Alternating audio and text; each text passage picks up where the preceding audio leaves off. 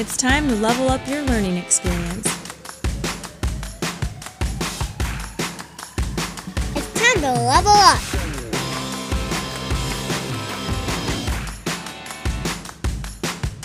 Welcome to the Level Up Learning Show. Hey, everybody, welcome back to the Level Up Learning Show. My name is Jarod Borman. I'm an instructional designer for AEA Learning Online, and I have a brand new guest co host, Deborah Cleveland. Deb, how are you doing? I'm doing great. It's uh it's March.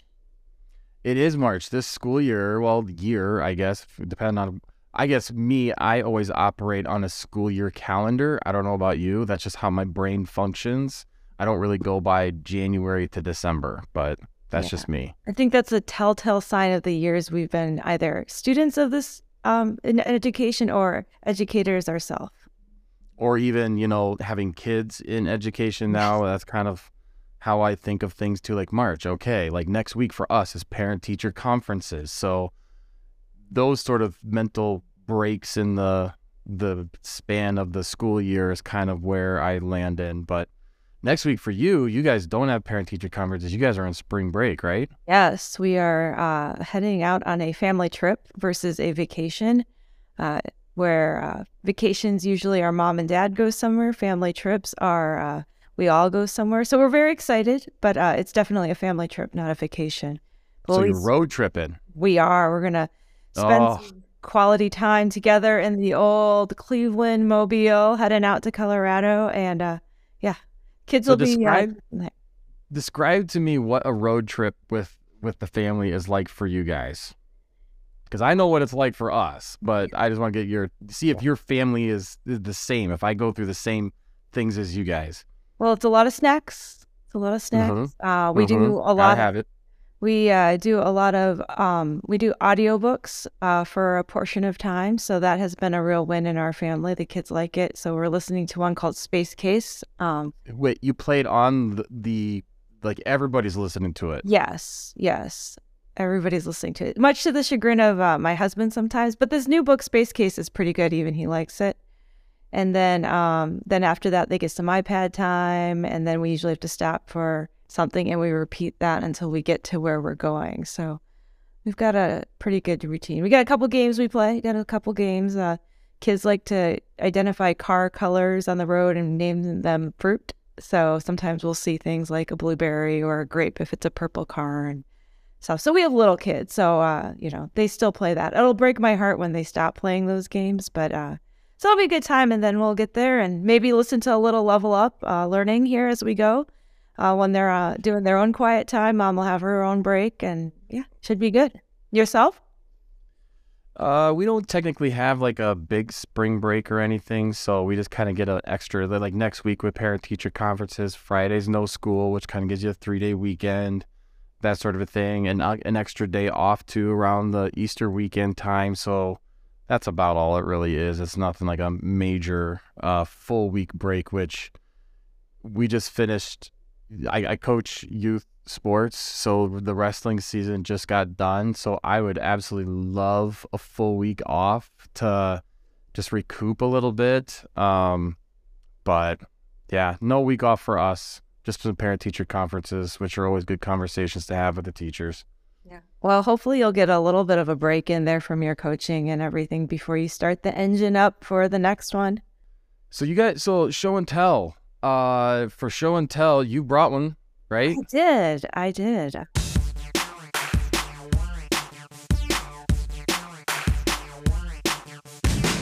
So I am a big Harry Potter fan. Uh, read a lot of the books, and I saw this, and it caught my eye because it combines something that I loved to read as I was growing up, and also something new that I keep seeing on my screen all the time. And if those of you who've read the books, or if you're not familiar, is Harry Potter, and he's writing in a journal that was written by Tom Riddle, who's a character in the Harry Potter series, and it's a diary, and so he's writing in there. And in the movie or the books, Harry Potter writes in there, and then Tom Riddle, this other character, responds back.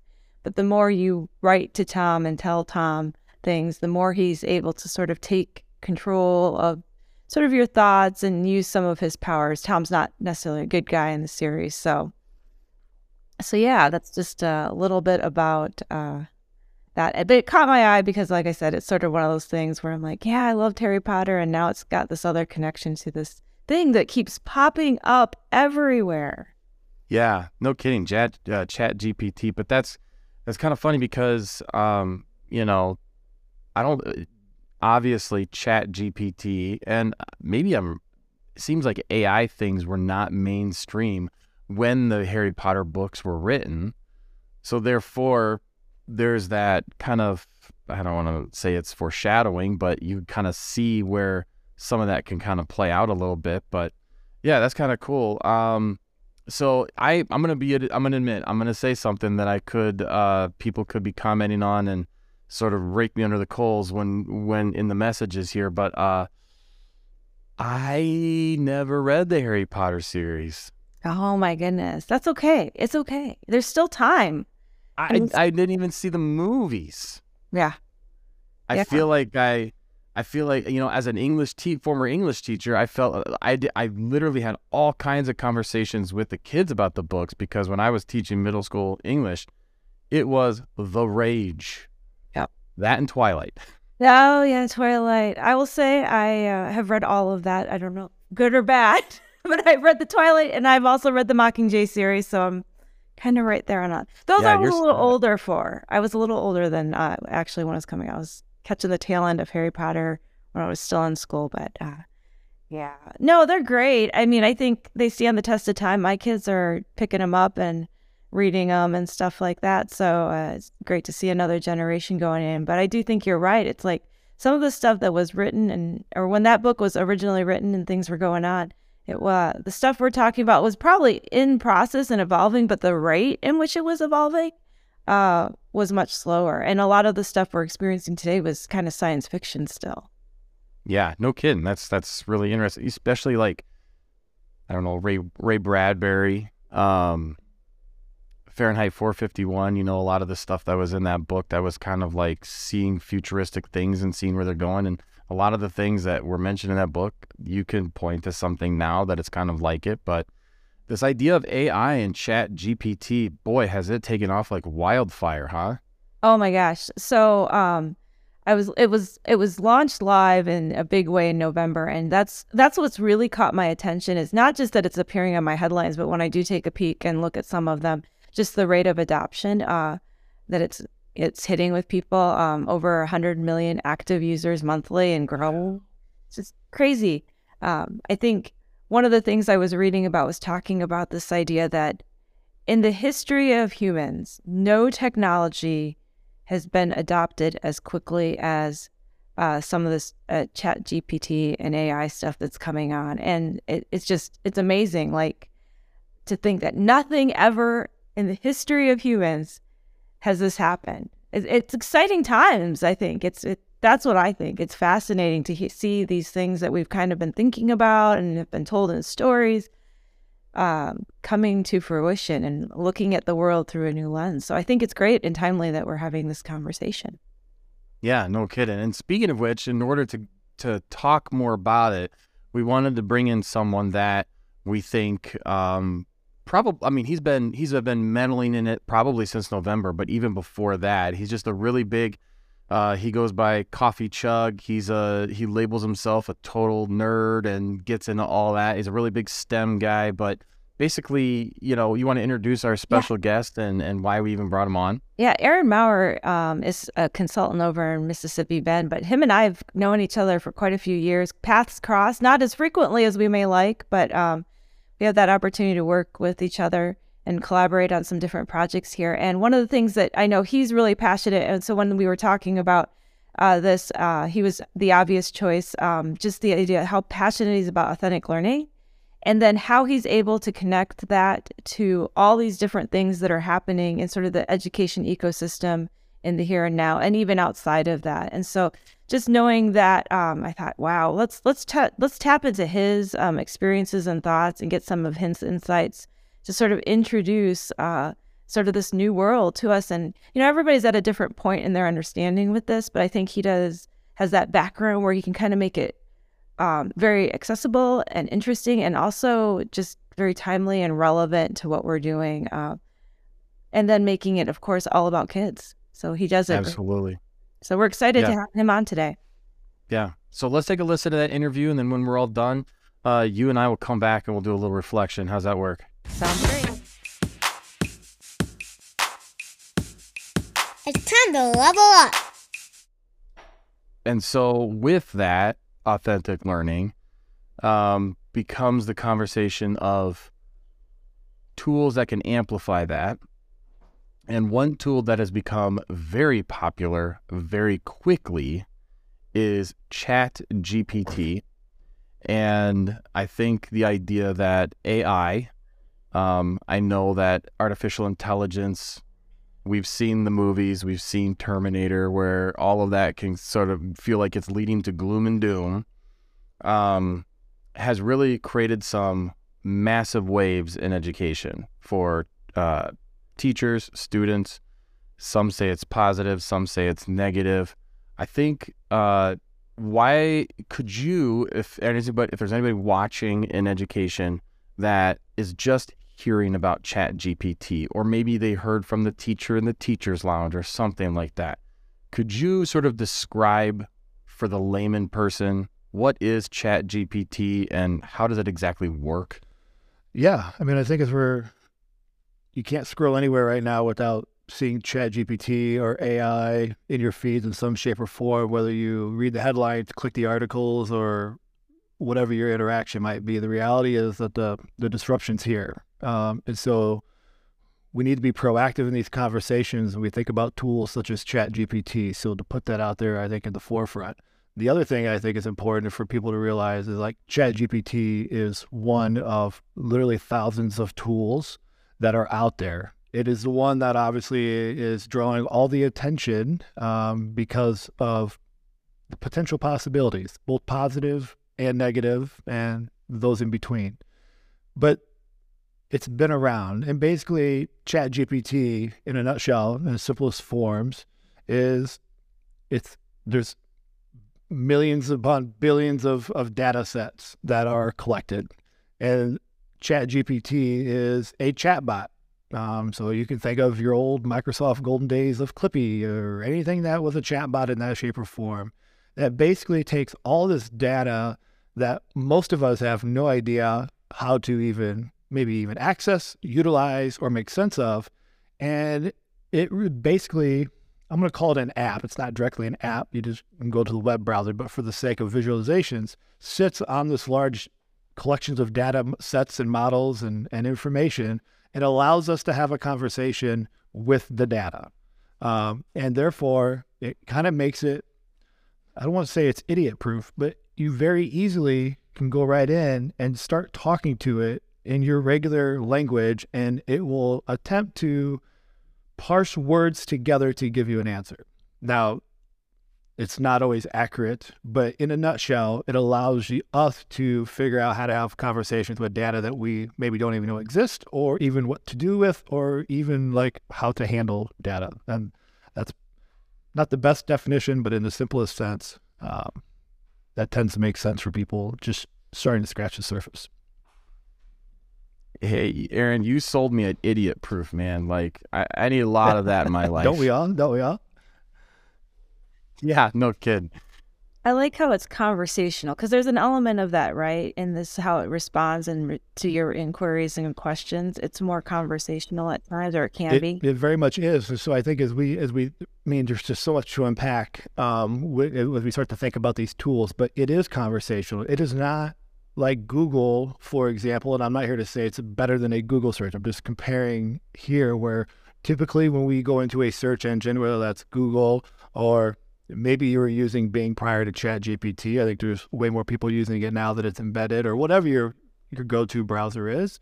We we search for one thing and we get a whole collection of information that comes from the web, and then we can click and go from there. These tools, such as ChatGPT, is conversation. I can have it take on the role of a character. I can have it take on the role of a type of job occupant. And then I can then ask it questions and I can continue to ask questions to refine the information, to rework the information, to do whatever it is that I'm asking it to do. Um, and it is an ongoing conversation, hence chatbot. And I don't mean that to like insult people, but I think in our brains, so often people start to use it, they, they type in one thing, and they're like, well, that's not very good. Well, you know, what, you know, we can get into like prompt engineering, we can get into those types of things, but you can continue to talk and evolve and, and, and it will it will pull whatever the previous conversations or prompts that you've put in, it'll continue to refine based on that and then pull from the different data. Um, I would say a couple things that are important, I think, to also clarify with Chat GPT at the time of this recording is is one, it's not necessarily like scrubbing the internet like a, a internet search browser. Um, the data stops at 2021. So anything within the last two years, it doesn't have access to. However, that's not going to stop it from acting like it knows the answer. It will not tell you, I don't know. It will, the way it pulls words to make it feel like a human or an interaction, it will create stuff. And so I think we get into this really awesome opportunity to rethink how we've taught digital and media skills as we have these tools that are, are not going away. And um, I'm sure we'll have some follow up questions with there, but I think it's an opportunity to rethink how we've done some stuff. It's kind of like uh, talking with one of my relatives at Thanksgiving when, uh, you know, they can't admit that they don't know something and then we just keep going on and on and on until we both are like i don't think we both either one of us know what we're talking about we just keep making stuff up it, it definitely it definitely could be that way and it could also be highly effective too so i don't want to give the impression that it's not i mean i've i've been dabbling with it quite a bit on a daily basis um, and it does some incredible stuff i think it goes back to uh, being old I, just a computer science STEM nerd um, the old phrase from a long time ago, you know, garbage in, garbage out.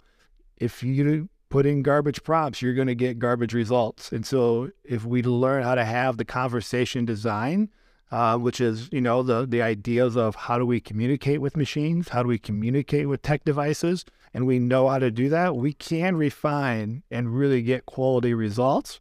And these things are only going to get better over time. I mean, we're, we're, it's, these tools are babies. I mean, AI has been around for a long time, but tools such as Chat GPT, they're, they're, they're evolving at such a rapid rate and they're only going to improve based on all the feedback they're getting. It's never going to be perfect. We still got to be cautious, uh, but we also need to be optimistic and learn how to play um, within these realms versus always thinking out of fear, which so often we do in education. One thing you said reminded me of back when I started using search engines and I was, you know, you'd search something and you didn't get the response, and then you'd go back and type in something new and find a different word or rephrase, and eventually, hopefully, you got to what you wanted um, and found the list of things that were was relevant to your search initially. It sounds like this is something where we can, you know, have that conversation, so it's not as much effort to find that right um, keyword search now, and ChatGPT is going to help with that and help us find. Yeah, I mean, a lot of these tools, yeah, whether it's ChatGPT or you think about Microsoft's Bing uh, that has ChatGPT layered into it, it it allows us to expedite, um, you know, the, the the like I would call it like the low level hanging fruit. How do we get the necessities to be able to get into the deeper thinking and the and the complexities, not just in the classroom, even productivity line. Uh, I mean, I, I want to figure out how I want to do a presentation on how to teach ChatGPT to a group of reluctant educators, right? I can plug that in and it'll it'll crank me out an outline. Will it be perfect? No, but it'll give me the structure that allows me then to go back and and put in the human element that we know is needed for humans. But I don't have to spend hours going, hmm, what should it, the outline look like? Like it'll crank it out. Uh, there's stuff there that'll do that, and then how to now move into the deeper things, understanding the pulse of the audience, whether that's a a group of classroom of students, whether it's a class of educators, or I'm doing a presentation for a board. Um, how do I expedite some of the like the the, the lower level task uh, to get to those deeper things that humans can do that machines can't? Creating efficiency is what I'm hearing in some ways, possibly at least. Yeah, I think definitely creating efficiency is huge. But then I also like to to push on that too and make sure that when we think about efficiency, it's not how do we continue to move faster in the way we've always done things, but how do we start to rethink the pedagogical practices that we have? And let's not just take some of these tools that are continuing to improve and be better and, and try to cram it into the system that um, has flaws. The conversations right now, the fear of cheating and plagiarism, and maybe the fact that a machine can can do your essay in 10 seconds is not an AI issue. It is a classroom process. It is a, a, a district. It is a, and I'm not pointing fingers at teachers. What this really is at is a bigger education system. What are we doing? How? What are the conversations in the classroom? Are we looking at the draft? How do we use these tools to do the DOK level one work so that we can get kids thinking at much deeper levels with the work that we're doing instead of spending so much time on the lower level stuff? Um, how do we how do we leverage this to rethink our operations? And this is not just happening in education. This is this is industry. This is happening everywhere. And this is a time for education to to start to think about it proactively versus being reactive like we are so many times. Um, I think when it comes to technology, the, the question I heard the other day was, you know, how is it that technology hasn't really disrupted education? like technology has disrupted so many industries, and yet here we are, still doing a lot of the same tried and true stuff. Um, you know, how do we how do how do we play with this and and do it carefully and and cautiously, but at the same time, not just throwing up the walls to hold on to what we've always done. I like the idea of shifting the cognitive load from the low hanging fruit, I think you mentioned, to really things that matter and can really um, make a difference there is something that kind of is exciting too. So I think I like to add to that is, um, you know, I think when I, I mean, I was during the generation where I remember in sixth grade sitting down and accessing the internet for the first time. And so that was like a big disruption because now it's like asking kids to master the levels of recall and to get that information and store it there and recall it back on a test is now no longer a necessity because we've developed to the point where now we have digital assistants where we just literally ask a question to the device and we can get a response back, whether that's I won't say, but it's made by Amazon because I have one nearby and I will activate it if I say its name. But like those devices or Siri or anything like that to, you know, teachers that are now like that, that, that was very, I don't want to say it, it created some stress for teachers because um, it, my, as you said, gets to uh, you know they've they've learned to get kids to master those levels for so long, and now we have to think differently. Well, I think the the same kind of fear is happening though with Chat GPT because one of as an English teacher at least one of the things that I've always been able to rely on is I need a student to clearly communicate through writing or speaking or something like that in order to prove in order for me to see their thinking to prove their their they've met the standard. And that's what we're ultimately being held accountable for in education is teaching the standards. And so now that we have something that is hard to detect although i think i just saw a uh, a tiktok that Turnitin, that service Turnitin has now put something in place in their system of some kind where now it can detect the use of chat gpt up to like 70% accuracy or something like that. So you just said like it, the immediate response by something like Turnitin was okay let's figure out how to detect this. Whereas what you might be saying is or can we use it in a way that prompts thinking for higher evaluating of thoughts and ideas or to help generate thoughts and ideas to then take it even further yeah and i know and i know not everybody likes sometimes what I call some of these things out. But I mean, let's just look at it, right? So Turnitin has this new detection tool, which is actually not as accurate as what they say. Any of the detection tools um, are not as accurate as what they're claiming. Will they get better? Absolutely. But then you can also you reference TikTok, so then there's already a college response to Turnitin, and it's an app called Quill. And so you take your Chat GPT, you put it in Quill, it rewrites the words to make it not look like a Chat GPT, and it passes. It works. So the the the, the pushback that I would have for people, while while yes, those are valid concerns, I think those are, are good initial feelings. Is is one, have you used the tools? Have, do, do you have a, a foundation for how they work? You don't have to be an expert, but have you explored how they operate? Number two, if we put the amount of time in that we have spent talking and worrying about cheating and plagiarism and the history of education, we would be so far beyond that if we would apply that to the, the, the timeless pedagogical practices. This is not new. They're not new ideas um, that exist. Um, and this requires leadership. It requires working through it to, to build space and capacity for understanding, to learn how to use these. If we're going to use these tools, for example, the, the very first thing you need to teach, teach students and adults, as I'm working with adults, is you have to assume that everything these tools provide is wrong because oftentimes there are there is misinformation, um, especially if we're not as good in the prompts when we're starting out. So then you have to go through and validate those things and even know that the information is accurate. Now we're building a skill skill set. Now there there's standards, right? Cite your sources. Now we're getting kids to cross reference and check, and we're looking at different types of things. Yes, it could it, it, it can spew out the stuff instantly, but what are we going to do with that? I mean, if you have it try to provide ChatGPT, for example, hyperlinks, half the hyperlinks are not even real hyperlinks because it actually can't do that. But like, if we go by that, so then how do we work then? This is where I'm coming back to these digital skills and these media skills where kids still in this day don't even really know how to do a proper Google search. And Google has been around forever. And we don't even know how to do like basic things. We still plug in really long winded questions what are we doing with these tools here? Then how do we have it like compare the information and make sure that it pulls, say, like from Google Scholar or pull from very specific subsets of data? Are we teaching kids the skills to be able to utilize these things to do the work that we've been asking? And I know that's a lot to process and take in. But like my fear is like every day there's a new thing about cheating or plagiarize or Turnitin.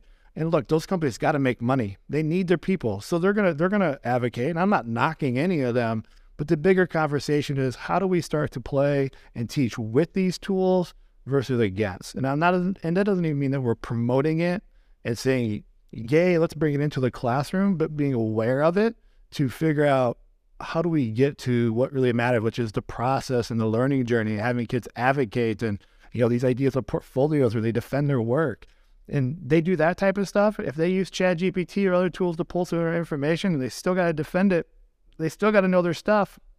And if they want to use these tools, I could go on, like they got to have basic foundations. If they don't know how to search and skip and, and, and read and interpret and figure that stuff out, then that's a sign that they don't have the, the literacy foundations to be able to use these tools effectively, which now we've got a bigger equity problem in terms of how are we helping the next generation be equipped to use these productively because it's not going away. Aaron, one of the things you just made me smile is used to go play. And I'm like, I think back to those people who are just hearing the headlines. I think I need to go back and play some more on this and not, you know, it is here, it is here to stay. And I'm like, okay, I just need to go and play some more. So if people are watching this and kind of like, oh, what do I do? And I'm still hearing all this stuff, it sounds like one thing we can do to help, you know, get us going and down the right path is just go play with it. What, you know, and that will help you start to see um, the opportunity and possibly you know focus on the right stuff and what's happening not necessarily on what the what ifs and how are we going to catch or watch for plagiarism and things and that idea of just go play with it and take some time uh, to do that. Well as i say now that we've kind of talked about you know like maybe some of the things to be aware of when it comes to chat, chat gpt let's play the other side of it now. So let's say i'm a teacher who is super hesitant about this whole concept of AI in the classroom or any of these tools, let's let's throw some ideas out there to that group of how could this potentially be used in a very impactful way at in any classroom in specifics? Because when you say chat gpt and you're talking about the media skills i immediately as an english teacher say oh that that's for computer science class or something like that. That doesn't necessarily for us. But let's just have a hodgepodge, uh, throw some ideas out. What are the potential uses for this that we really feel could be significantly beneficial for any classroom? Yeah, so a couple things. One, I think, um, you know, even at the time of where we're recording this, stuff changes rapidly. So if we just stick with ChatGPT, for example, two weeks ago, the terms of service, you had to be 18 years of age or older to use. And so that right there automatically was a valid reason for districts to to block the tool because it's not compliant with child privacy and data, right? So there was valid things to hit a pause button on that within that. A week ago, this recording, that's age is now down to 13. So things are constantly changing. And so I know that's not going to directly help the teacher scratching their head on trying to figure things out, but I'm putting this out there that when this goes live, it could change and it could be for all kids. And so I think one of the first things is, you know, it's a good reminder overall to check the tools and the apps and the things that we're using already that we feel comfortable with.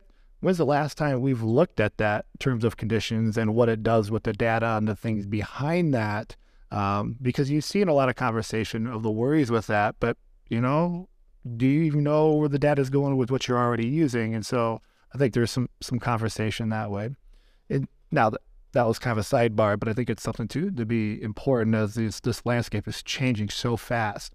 Number two, again, ChatGPT sits on top of a set of data, and so if you are Microsoft and if you school and you have Bing and you're using that stuff now, that uses ChatGPT underneath the hood. And what Bing does, it actually cites the sources. And so you can start to quickly gather a very nice, robust collection. It'll put it in charts and tables. Uh, just the other day, we are trying to figure out ways. We're doing a um, a project on how to reduce food waste in a, in a cafeteria classroom, and it cranked out. I had it crank out a, a table of from the teacher, like I wanted kids to see all different ways. And so it created the title. It created then obviously the resource link. I then asked it to create a column that would give questions that kids would have to answer based on the content of the article and a list of the materials and costs. And it puts it all in a chart. I copy, I paste it into Excel spreadsheet. Obviously, I'm looking to make sure that it's you know proper for the fourth graders. But versus me trying to put all that together, I had a list of 10 ideas as a springboard for kids to start to look at, and I could play around with that. So it expedites some of the processes from a teacher end. Chat GPT, it can be a tutor. It can be a feedback mechanism for kids. So kids are not always in our classrooms 24 7.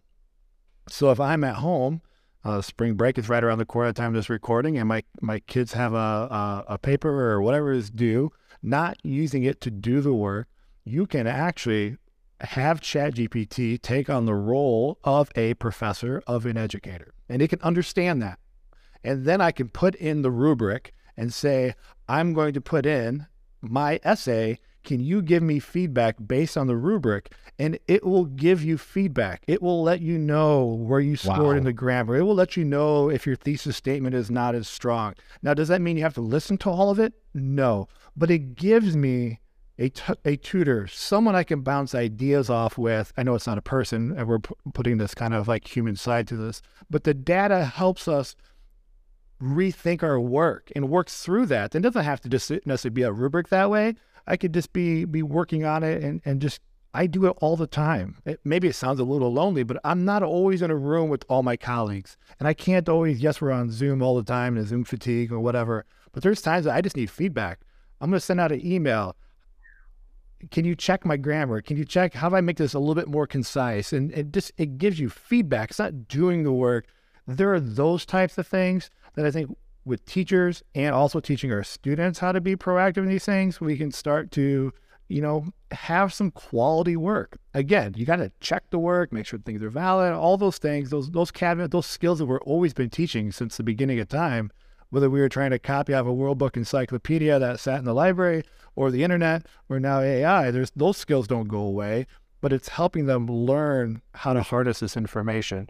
Um, you know, the another quick example would be we're doing a, a project right now telling the story of a hundred year old French resistant World War II fighter. And he gave us a document that he wrote and really, really difficult. Um, it's kind of mixed between English and French and um, just a whole lot of things. It was not ideal for uh, 11 and 12 year olds to read. It was hard. So I threw it into the machine and I had it rewrite it in first person narrative at different Lexile levels, and it does it. So now I've got a Lexile level for different types of kids, reading levels of our students. But the beauty of it is that was our starting point to kind of understand his story, to then be able to go back to this primary resource that he gave us to make sense of the real details that he shared but it was a, a launch to build some confidence, to build some base understanding for some foundation research that we could eventually go back to this heavier document that was provided that we wanted kids to be able to understand. So I think it's you know it's it's there it's like a springboard or a launch pad into doing deeper work. That if we were just to give that document to a lot of the kids, they would have shut down. And now we've got frustration issues, and it wouldn't have been fair to anybody. And we're there's different ways I think that we can start to think about how we scaffold, how we process, some different tools like that. That they're not doesn't take a whole lot of time. You don't have to be an AI expert, um, but man, it can it, it, can help you become more effective as a learner, you know, and as a as a as a professional. I love the idea of using it for feedback. Um, I remember writing comments on papers, and I one, I don't know how many got read, and two, I'm not sure how coherent they were to the students. Like I knew what I meant by my comment, but I don't know if they could interpret because I was grading, you know, so many of them so quickly and trying to get that very short comment in. And so this, given the earlier statements about it being conversational and it being able to provide that feedback in that way, I think uh, students and learners in general, I know I'd engage it more if it were more of a conversation kind of feedback than just red marks on a paper kind of thing. And I've also heard the Lexile thing from another teacher in the state was saying they were doing that. So that's uh, it's spreading. So we've got these pockets of people who are really leaning into it and finding those um, ways to use it and and create that kind of learning and clearing the space then to do what you love, which is authentic learning. You could do some of this and then get into some of that authentic learning because you don't have to spend so much time doing all of that other stuff. Yeah, allows us to bring in the human element more. Actually, I mean, in, a, kind of ironic way, um, if we can get through some maybe the the tedious type routine task, um, the comments and feedback are great, but there's nothing better than that human personalization that yep. comes from getting feedback. You know, from your instructor, or from a colleague, or whatever your role or situation might be. It creates space for more of that. You know, we can kind of get through the nuts and bolts of some of the stuff and you know, how we start to build and start getting some of that human relationship piece, which we know is is so vital for for everybody right now, not just in the classroom, but all over. I mean, we we we we see that, we know that, we feel that, we see it in the headlines, and so this can help. Actually, it seems like it goes against the grain, but I, I do believe there, there there's a lever there that can allow for more of the interaction relationships to build, um, you know, by kind of decluttering some of that lower level stuff that does take a huge chunk of our day, whether we're working, you know, the three of us as professionals, the work that we do, or we're in a room with classroom with kids or whatever it might be. Um, you know, we can expedite some of that. Aaron, I've heard a while back, and this is something that I heard uh, quite a while back about the age of AI is also the age of humanism, meaning just what you said. We can really focus on uh, the, the humanity uh, and not have to worry about some of this. And the example they used was um, people in assisted living and retirement homes. Imagine if AI could take care of just sort of the nitty gritty of the daily living and routines that need to happen. And then all the people who work there could focus on the human side of providing those people with the um, highest level of experience and interactions and things and didn't have to worry about it. And I thought that was amazing. So, I mean, I know that's the other end. We t- work with small children, but just across the spectrum of like where AI has the potential to allow us to really become you know, even more free as humans to do just amazing stuff. Yeah, absolutely. So to um I know I noticed where we are with time and everything, and so I just maybe like the final idea here that I would just kind of want to prompt is Chat GPT is obviously getting the most attention, but if I'm a teacher in a classroom and right now I'm I'm really trying to figure out and uh, navigate that landscape of utilizing that kind of tool in my classroom. Are there other AI tools out there that are currently being utilized or that I need to be aware of, or maybe I want to dabble into it a little bit more? I would say there the answer is yes. And I think the the first part with anything we do in life is is what is it what's our objective? What is it that we need? What is the the problem or the issue at hand? And there is a tool. Um, you know, one of the best places to go. It could be a little overwhelming at first, and I'll send you guys the link. But there's a link. It's Futurepedia.io, which is a curation of every AI tool, and it updates every single day. There are tools coming out all the time. One of the ones that right now is at the time of this recording again is called Chat PDF. which allows you then to make sense of PDF documents. Now we're getting academic research and things of that nature. There are tools like Notably, which allow you to take your academic research to high levels in two ways, whether you're kind of that left brain, right brain, and I know there's lots of stuff with that, but if you're like a very linear analytical stuff, it it'll sort it that way. If you're kind of more mind map, creative flow, it, but you are the one doing the work and it pulls and the AI kind of helps you work through the navigation to make sense of that stuff versus having maybe a stack of 100 note cards of the days of yore of my work and then trying to figure it all out. It's it's it's there.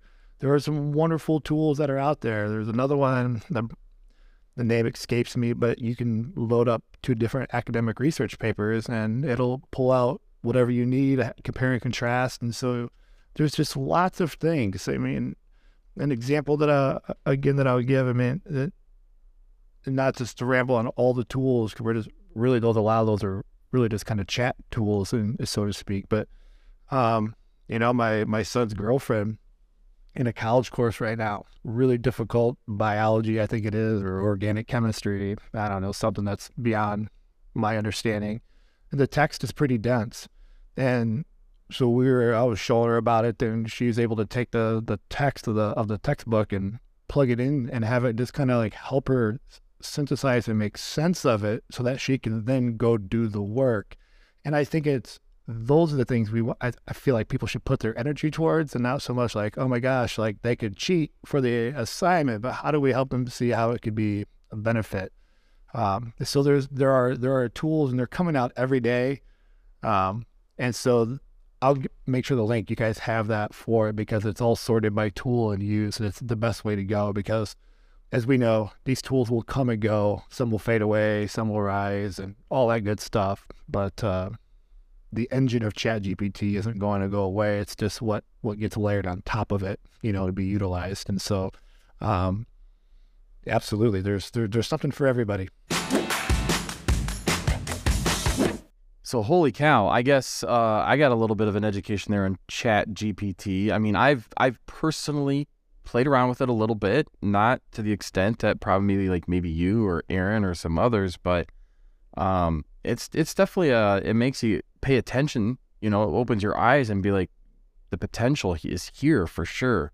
The feedback or the the thing that stuck out to me as the potential for something like this was the part that Aaron talked about in terms of the feedback, because I as an English teacher or former English teacher, um, providing feedback on writing, providing feedback on um, the the conversations that were happening around the text that we were reading. It didn't matter what it was. It was like anytime we were having a conversation, that feedback was always there. But at the same time, when I started to blend and flip my classroom more, the uh, the whole purpose of that was to free me up so I can provide more one-on-one feedback. But if we can teach kids to utilize a tool like ChatGPT to say, you know, I, I'm not just I'm brainstorming the prompt here, but I'm gonna put my piece of writing in there and say, um, you know, is this a good enough description, or can I ask it questions to like give me some feedback about my writing? Peer review work now doesn't require necessarily another person. And that's to improve my writing. That's to improve my work that I can then take into the classroom. I don't know. I think the potential for the feedback is huge. What yeah. was your takeaway? No, I totally agree. And I hadn't even that was one that was a new one for me that he brought up, but I I was like, wow. I, I kind of want to go try it out now on that one. So totally agree on that one. Yeah, there was a lot to take in there, um, and a lot of information, but some such so, so many good ideas. I was really fascinated when he was talking about um like how it can make things more accessible to learner mm-hmm. in general. Um, you know, that idea of being able to create different Lexile levels for different readers. Um, but that makes the content still available to them and how powerful that can be um, because reading isn't going to be a barrier to them on learning the content. And that's so important when we think about um, content area expertise and reading in the content area. So that was that was really exciting. And also on the other end, um, writing and just thinking about like how it makes writing more accessible to students in the sense of, and I'm just talking even from my own personal experience how sometimes getting those first few sentences or those first few words on paper are so hard to do.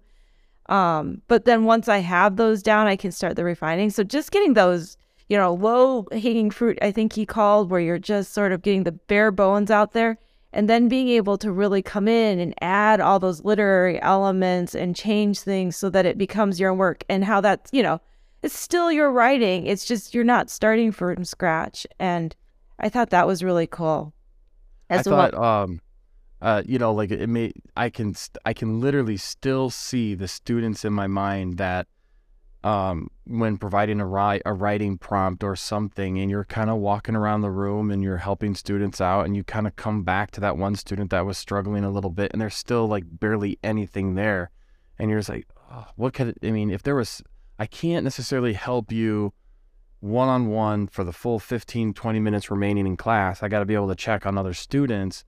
But if they had something in that moment, we could have gotten past that hurdle so much more quickly.